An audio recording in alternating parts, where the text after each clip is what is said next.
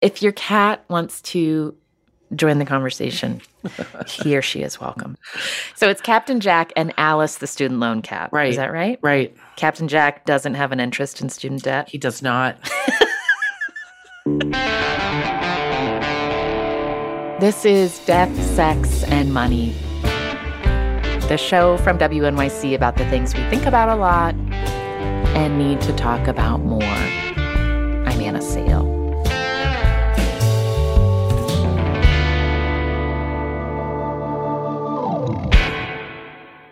Since the early days of the pandemic in March 2020, those of you with federal student loans were given the choice to pause those payments and not accrue interest.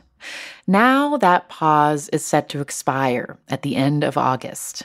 We've been here before, and if you have loans, you know this dance. The pause has already been extended six times, sometimes at the last minute.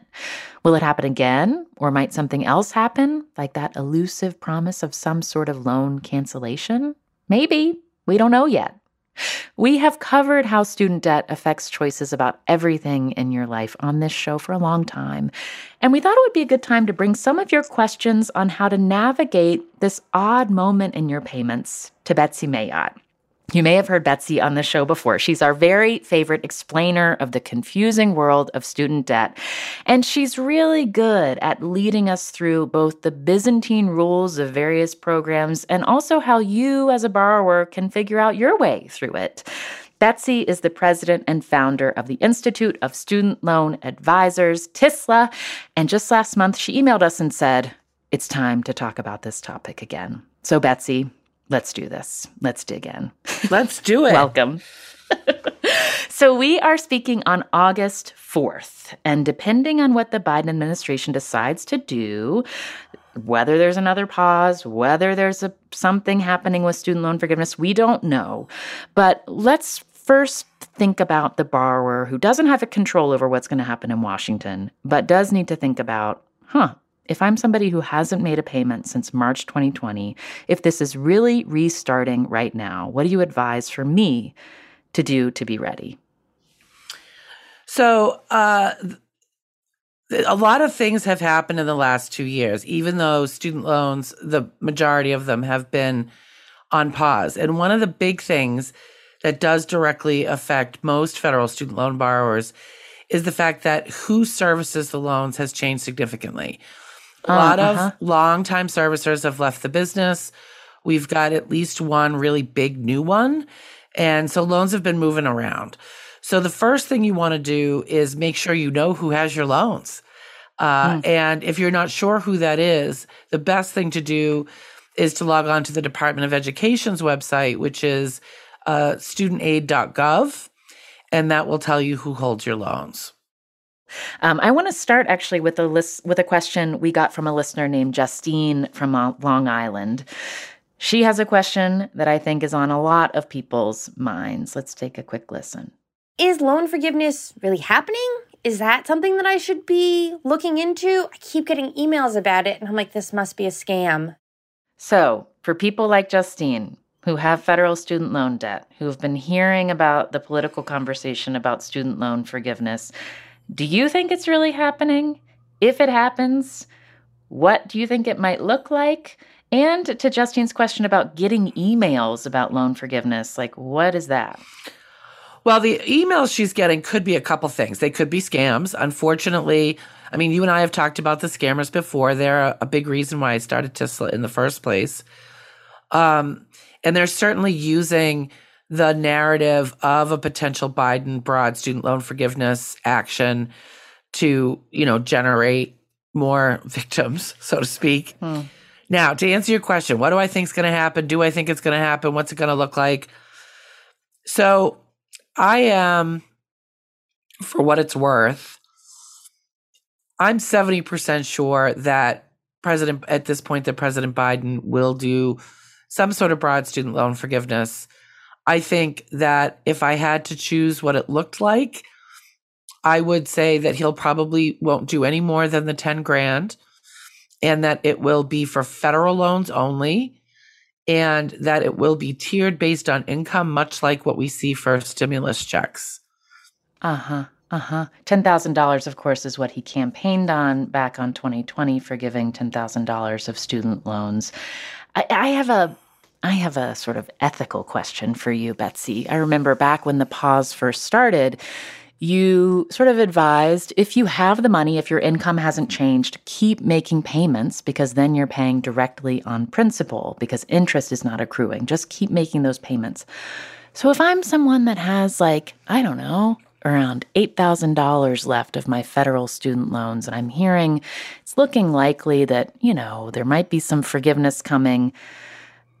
Do you think I should stop making payments if I don't have to if this pause is extended? Like if I how should I think about that that $10,000 or so or less that I have left if it looks like the government could do something broad to make it go away?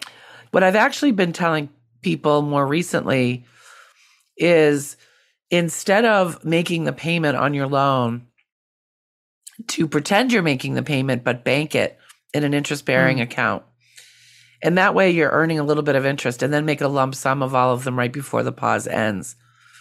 The other benefit to doing that is that if President Biden does pull the trigger on this broad student loan forgiveness, you will not have paid money that would end up of being forgiven. Okay, got it. Now I have a question for you from a listener named Savannah, and it's about student debt and her relationship. Savannah didn't want to use her real name, and our producer Zoe Azulay read her email. This question concerns my partner and whether or not I should consider making any big investments with him, like home buying or even just moving in. My partner has defaulted on student loan debt, about $20,000 that he refuses to address in any way. He's chosen to entirely ignore it because up until now it has not affected him and it is no longer on his credit report. Up until a few months ago, he was working freelance, but he recently got a job and is making about $90,000 a year.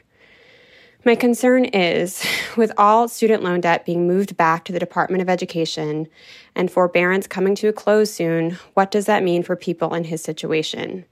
Will defaulted borrowers get their wages garnished? And what does that mean for their credit score and things like getting FHA loans? He tells me I'm being paranoid, but I am usually right about these things. I love that. I'm usually right about these things, Savannah says. Okay, what do you advise here, Betsy? You know, this story, the first thing that comes to mind are actually my grandparents. Um, my grandparents were married for 69 years. And when people would ask my grandparents, you know, the secret to the long marriage, my grandfather would say, when money goes out the door, love goes out the window. So Savannah is right to be concerned. Um, but I have some good news. First of all, I expect in the very near future, as in within the next couple weeks at most, the Department of Education is going to be formally announcing a program they're calling Fresh Start. And what that ah. what that means is that any federal defaulted borrower will be given the opportunity to get out of default without having to make nine payments in a row or without consolidating, without additional collection costs, and so on. It's essentially a get out of jail free card.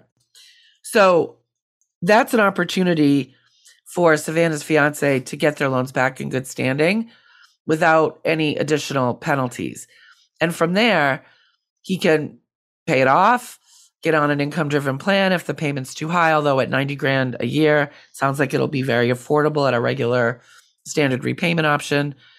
And then they don't have to worry about wage garnishment tax refund offset, or the other consequences of defaulted loans. Because I will say this federal student loans have no statute of limitations. Therefore, mm-hmm. at some point, and probably sooner rather than later, if he doesn't address this, he will experience wage garnishment.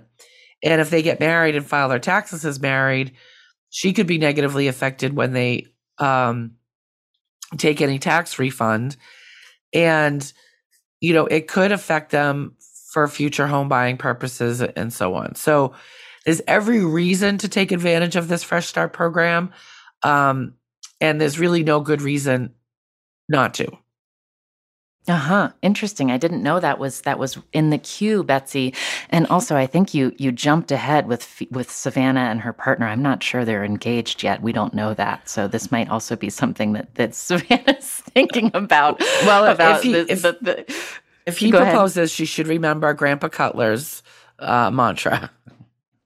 Let's listen to Marvin, who is 33, living in Brooklyn, and trying to do the right thing with his student loan payments and running into a maze. Let's listen. I have been dealing with student loans and Fed loans since I graduated in 2016. I consider myself a very on top person in regards to my student loans.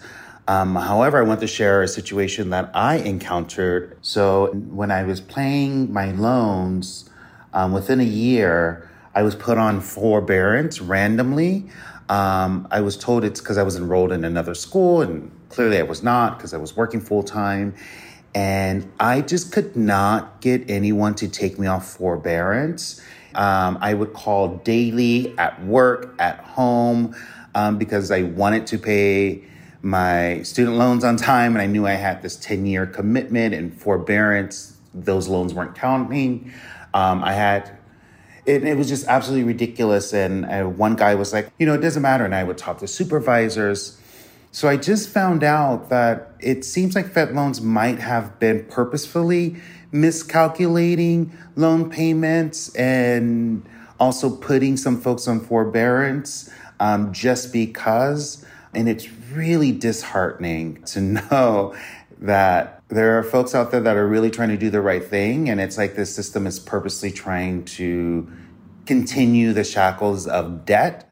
Oh, I feel for Marvin there so much, just trying to get the right person on the phone to understand what is up and what is down. And then this added layer of like, wait, are they doing this on purpose to me? Like, what, what would you say to Marvin?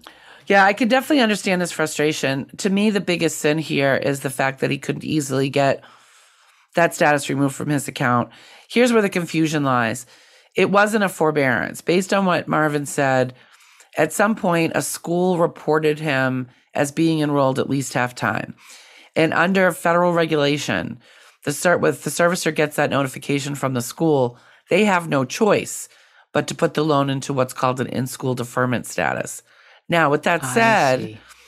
Marvin should have just had to make a phone call and say, hey, listen, I'm not in school and I want the deferment removed. Um, they might have had him sign a form to verify that he was asking for his right to a deferment to be removed, but that should have been all there was to it. So I'm frustrated on his behalf that they made it so difficult to remove that deferment. And it's unclear to me whether he was actually ultimately successful or not. Um, there has been a lot of chatter about what we call forbearance steering. And not Mm. ju- you know just sort of blanket amongst the loan servicers. There's been various attorneys generals um, settlements on this. And what that means is less about randomly putting a forbearance on an account but more about suggesting forbearance to borrowers who might benefit more from a lower payment option instead of strictly forbearance. And why would they do that? Do they ultimately earn more interest if they guide you into pausing your payments when you could still be making lower payments? Well, see, that's another misconception. The servicers that work for the Department of Education don't earn any of the interest. They get a So why would they do that? sometimes it's a miscommunication. Sometimes it's because forbearance is easier operationally to put on an Mm. account than processing an income driven repayment plan. Another reason that servicers have been accused of doing this is because it's a shorter phone call.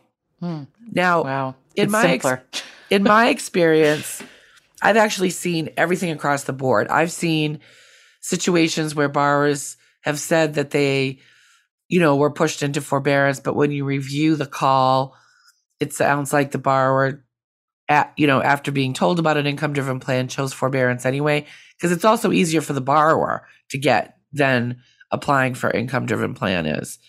In other cases, I have seen situations where the agent did not explain the income driven plan availability, and I've seen everything in between. I see. And so for a borrower who is thinking about maybe oh they're offering forbearance that would be great. I'm in i'm in a period where it's really hard to make these payments. I don't even want to think about making a lower payment.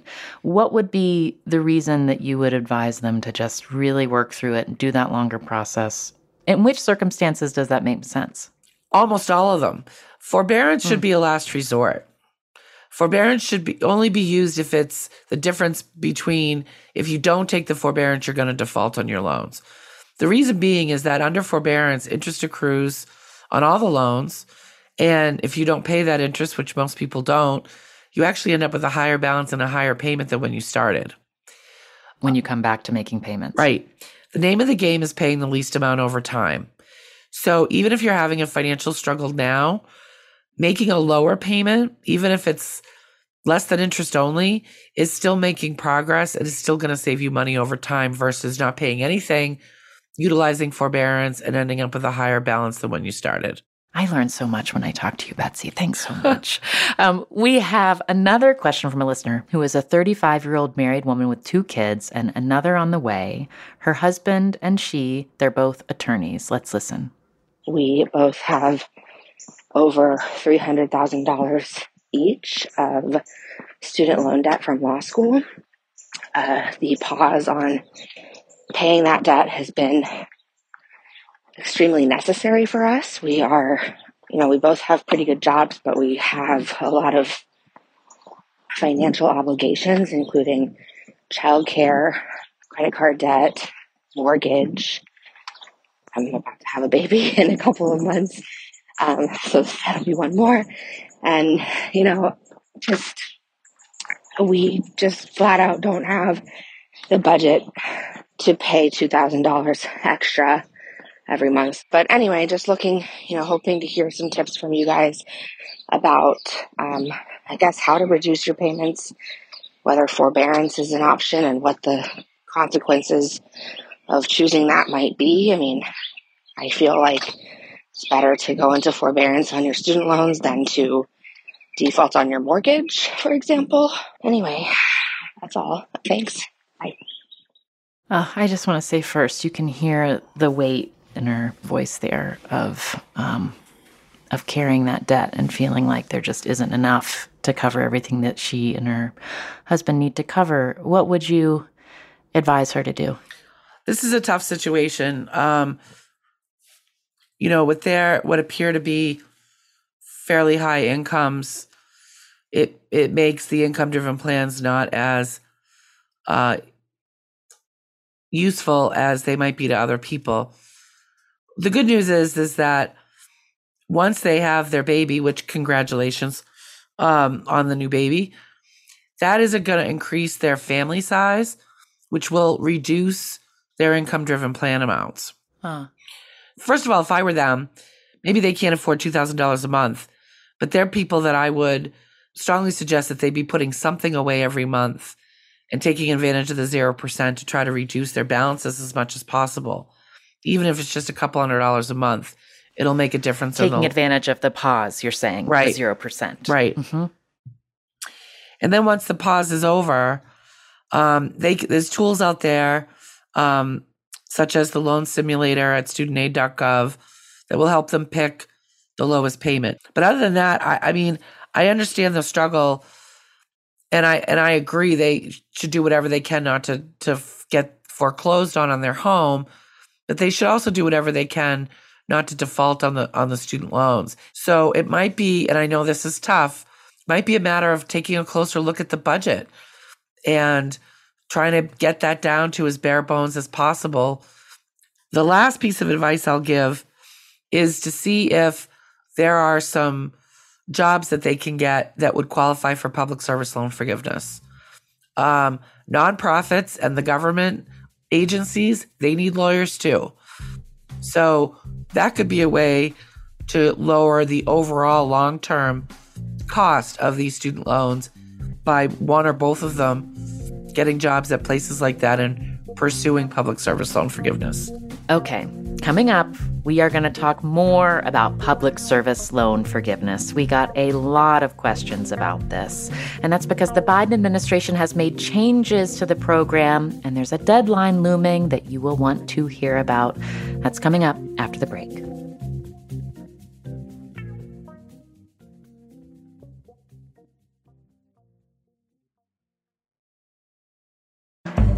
This episode is brought to you by Fail Better, David Duchovny's new podcast with Lemonada Media. On Fail Better, David, who has experienced both low and high profile failures throughout his life, explores the vast world of failure, how it holds us back, propels us forward, and ultimately shapes our lives. Each week, he will chat with guests like Ben Stiller, Bette Midler, and more about how our perceived failures have actually been our biggest catalysts for growth, revelation, and even healing. Through these conversations, he hopes listeners can learn how to embrace the opportunity of failure and fail better together. Fail Better is out now wherever you get your podcasts. I'm Shankar Vedantam, here to tell you about a great mystery. That mystery is you. As the host of a podcast called Hidden Brain, I explore big questions about what it means to be human. Questions like where do our emotions come from? Why do so many of us feel overwhelmed by modern life? How can we better understand the people around us? Discover your hidden brain. Find us wherever you get your podcasts. We have had a lot of exciting new things to share with you about the show recently, but this might be some of our biggest news yet. Death, Sex, and Money is officially going to be live in New York City at the Tribeca Festival on June 11th. And I want to personally invite you to the live taping we'll be doing with the legendary journalist Kara Swisher. If you know Kara's work, you know her ability to get people to tell her things is unmatched. She does it in her signature hard charging way. She's not afraid of things getting a little combustible. I have a slightly different interview style, so we're going to talk about that and play around with that in experimental ways that I think will make this a special show unlike any of our other live shows up to this point. And it's not often that I get to do a live Death, Sex, and Money show in New York, so I really hope to see you there. Whether you're in the city, on the East Coast, just been looking for a reason to visit New York City, come on June 11th for this show. You can get tickets now at tribecafilm.com slash death, sex, money. We are so excited to see you there. This is Death, Sex, and Money from WNYC. I'm Anna Sale with Betsy Mayotte, who is our student loan nerd, helper, advisor, guru, guide. Thank you for being with us. We are going to dig into public service loan forgiveness now. This is, of course, the federal program that promises to forgive the student debt of people who work qualifying jobs in public service if they make on time payments for 10 years. This program has had trouble in its history. Initially, very, very small numbers of people were actually qualifying for forgiveness, even though they felt like they had followed all the rules. The Biden administration has made some changes to that program. What has changed, and what deadline is coming up? It's one of my favorite topics. Oh, good. Um, I have been called the PSLF princess. Okay, so the Public Service Loan Forgiveness Program, as you alluded to, Anna, um, has a reputation of being fraught with peril. Um, some of that reputation is deserved, some of it maybe not so much. But what the Biden administration has done, and believe it or not, we can actually thank the pandemic for this. Um, President Biden would not have had the authority to implement this public service loan forgiveness waiver that I'm about to talk about if it wasn't for the national emergency due to COVID. The basic rules for public service loan forgiveness, so traditional PSLF rules, are mm-hmm. that you have to make 120 payments on either on time, on a direct loan, under either an income driven plan or a 10 year plan, while working full time for either an eligible nonprofit or a government employer. Got it. Now, what the waiver does is it gets rid of a lot of the payment requirements. So under the waiver, they're going to count any month that you were in repayment, whether you were late, whether you made that payment on a Perkins loan instead of a direct loan or an old FFEL loan rather than a direct loan, whether you were on an income driven plan or not. Um, if you were in repayment and you were working full time for a PSLF eligible employer, they're going to count it. Hmm. But only if you submit proof of that eligible employment prior to the PSLF waiver deadline, which is October 31st, 2022. Oh, coming up. Coming up. Okay. What does that proof mean? What should people be printing off and making sure they have? If you go to either the PSLF page on our website, which by the way has a ton of detailed information about the waiver, as well as uh, a pretty extensive FAQ document that I can't recommend enough. You'll you'll find a link to the public service loan forgiveness help tool, which you can use to fill out the form needed, or just a PDF of the form itself. Um, so there's only one form it, that covers all the things. So if you find a PSLF form, it's the right one, and uh-huh. you need to bring it to your current and or prior PSLF eligible employers to certify that you were full or are full time uh, for that employer. Is this a recognition that, like, when the public service loan forgiveness program was rolled out and communicated to the public, that there was inadequate uh, public education about having to have a certain kind of loan to be eligible? And so now they're opening it up and saying, we'll count those payments? That's exactly what it is. And and if I'm somebody who's like you know, six years into my 10 years of public service loan forgiveness. I'm, I'm far away from the moment when I think I can finally get forgiveness. Is this something I need to be doing right now? Should I go ahead and start? Should I do this waiver too? Who all should be trying to meet this deadline? Anybody who has any past periods of eligible employment, um, other than people with private loans. Private loans don't count. They never counted um, even if they were federal loans that you refinanced into a private loan program, unfortunately, there's no take backsies. But anybody with federal loans who has ever worked full time for a PSLF eligible employer since they've been making payments on their loans, you have nothing to lose um, the, by submitting proof of eligible employment and consolidating if you need to before the deadline. Here's a question from Allie who is 36 and living in Western Mass. I'd be embarrassed about my student loan situation if it wasn't so absurd. Um, I owe about currently $450,000 uh, for a dental degree that I completed in 2013. I'm currently employed. I've been employed ever since I graduated, and uh, I work at a community health center, and I'm the CEO of the organization. And I make income based payments with what I feel like is a healthy salary, but it does not come close to covering even the interest on my dental school loan. Um, and if I wanted to pay it down, I would need to be working as a fancy cosmetic dentist for essentially rich people, uh, which just isn't the work that I want to do. And it also isn't the work that this country really needs the doctors and dentists to do. Um, so anyway, I'm counting on public service loan forgiveness, and uh, and I'm always anxious and worried that something will happen to that program before I finish it. Um, I have about five years left to go. So, what do you have to say to Allie? Sounds like she's trying to do what she needs to do for the 10 years, but uh, just needs assurance that it's gonna it's gonna work out.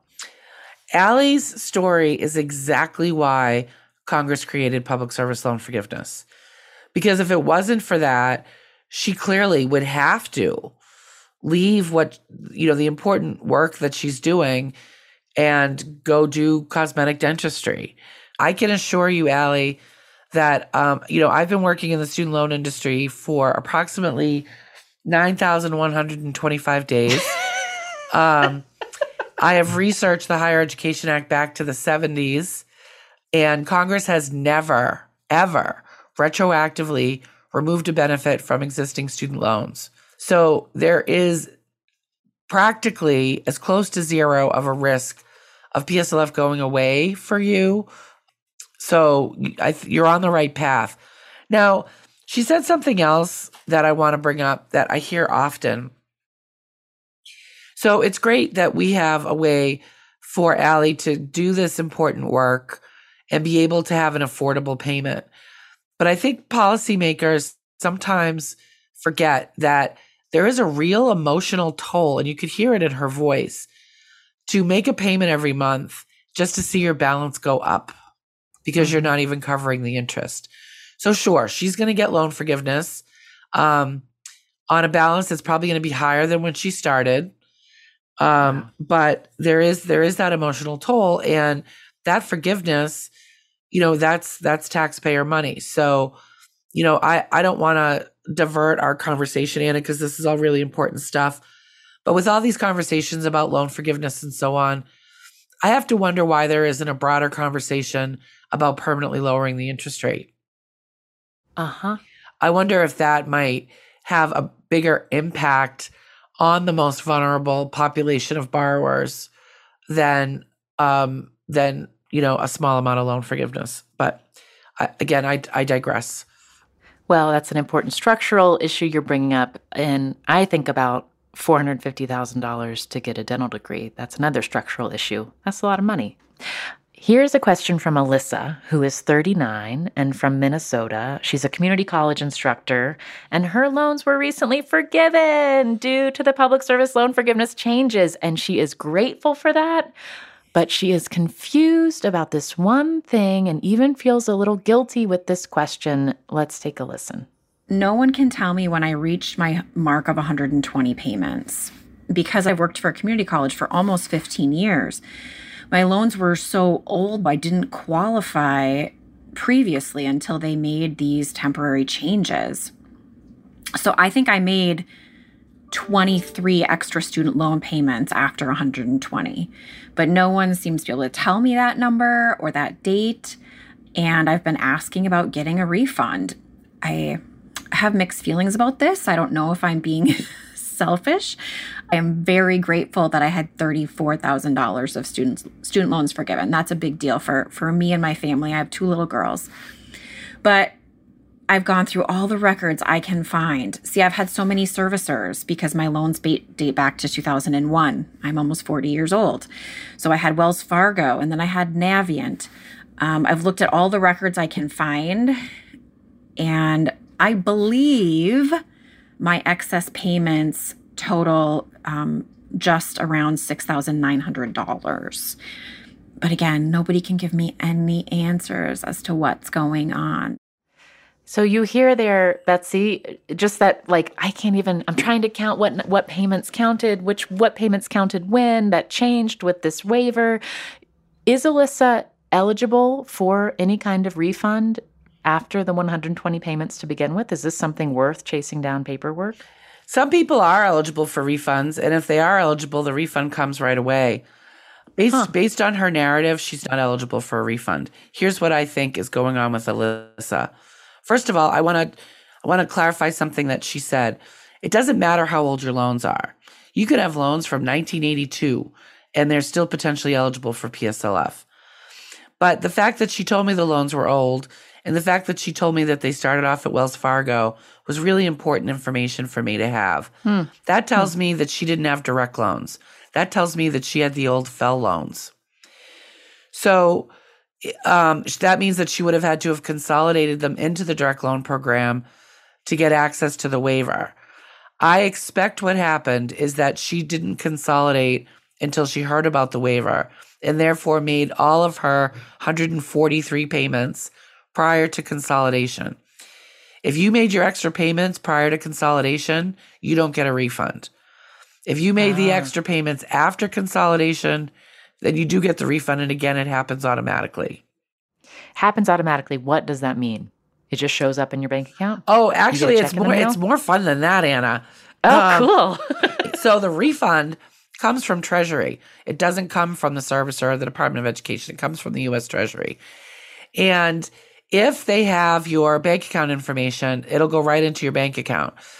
Um, if they don't, it's going to come by snail mail, but it doesn't come in one check. So let's, if Alyssa was due a refund of 23 payments, do you remember that scene from Harry Potter where they're trying to notify him he got accepted to Hogwarts and all the letters come flying into the room um, at the same time?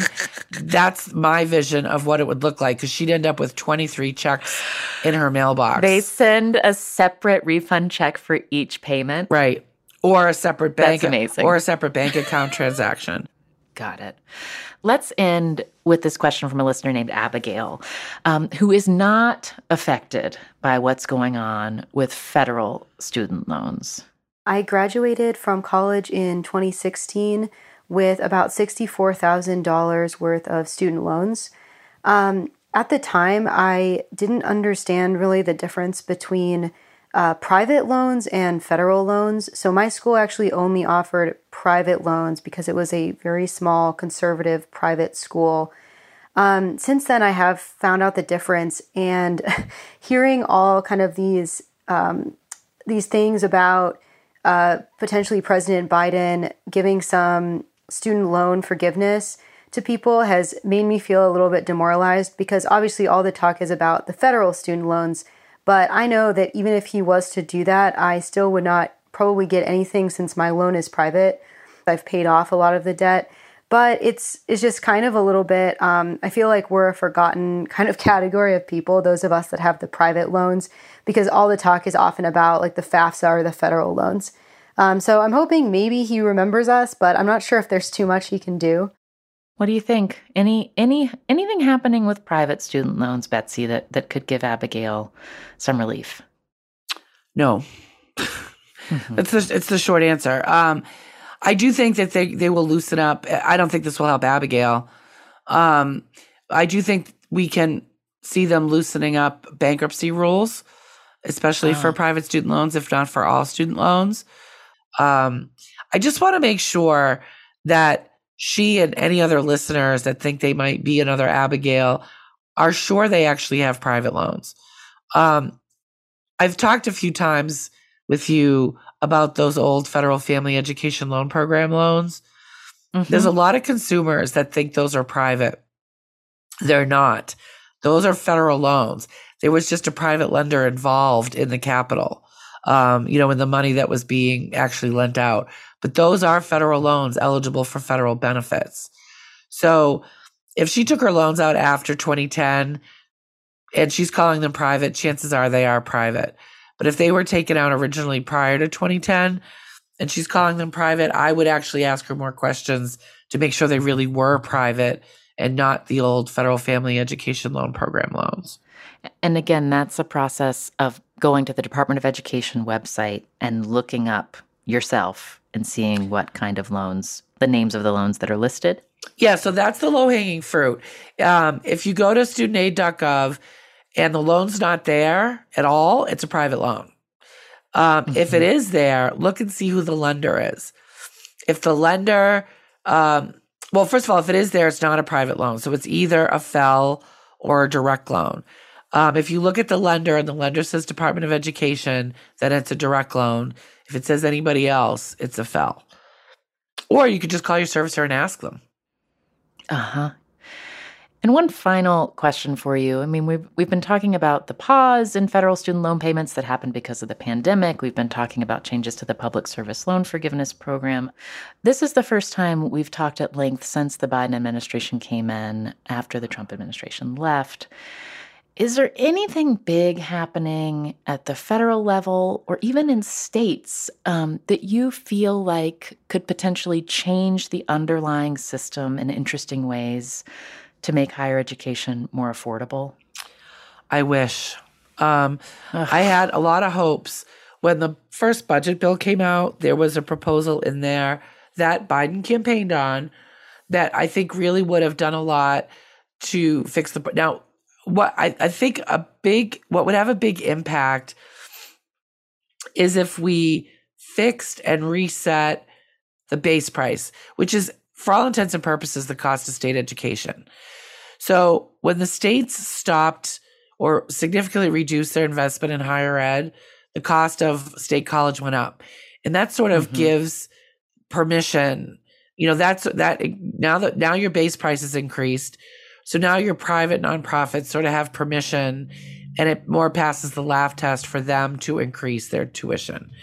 So if those proposals come back, um, which would have created free two year uh, degrees and an easy path to the four year degree, and would have significantly lowered the price of state college four years degrees, I think that would go a very long way in reducing the cost of higher ed and therefore ameliorating the student debt crisis.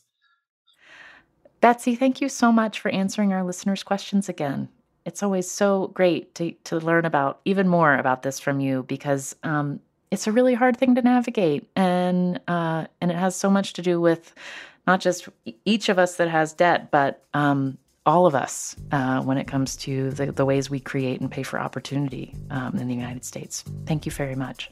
Now, if you are a borrower with a question for your servicer or about your budget or about your paperwork, you can go to Betsy's website. What is your fantastic URL again? How do they find your website? Uh, our website's freestudentloanadvice.org. I'd like Love to it. I'd like to think it's in plain English. And then if you have questions beyond that, you can go to the contact page and use the TISLA email, and we're happy to answer your questions. Uh, as the website indicates, we never charge people to help them with their student loans freestudentloanadvice.org. That's Betsy Mayotte, the president and founder of the Institute of Student Loan Advisors. Thank you for your service to all of us. Thank you, Betsy. My pleasure. This is the third time that Betsy has joined us to answer questions, your questions about student debt. We've put the other two episodes in our show notes along with our series, Student Loan Secrets, where many of you shared your debt stories with us. Death, Sex, and Money is a listener supported production of WNYC Studios. This episode was produced by Zoe Azulay with help from Afi Yellow-Duke and Lily Clark, who is concluding her summer internship with us this week. Lily, you are a star. The rest of our team includes Andrew Dunn and our new boss, Lindsay Foster Thomas, who just joined WNYC Studios. We are so excited to work with you, Lindsay. And Emily Botein, as you move on to other projects, let me tell you again, thank you for building this show with us for so many years. I'm Anna Sale, and this is Death, Sex, and Money from WNYC. Thank you, Betsy. Your cats were so quiet. Yeah, Alice left. time. I think we bored her. Um, she's like, I've heard this PSLF stuff so many times, I can't even stand it anymore. So I'm out of here.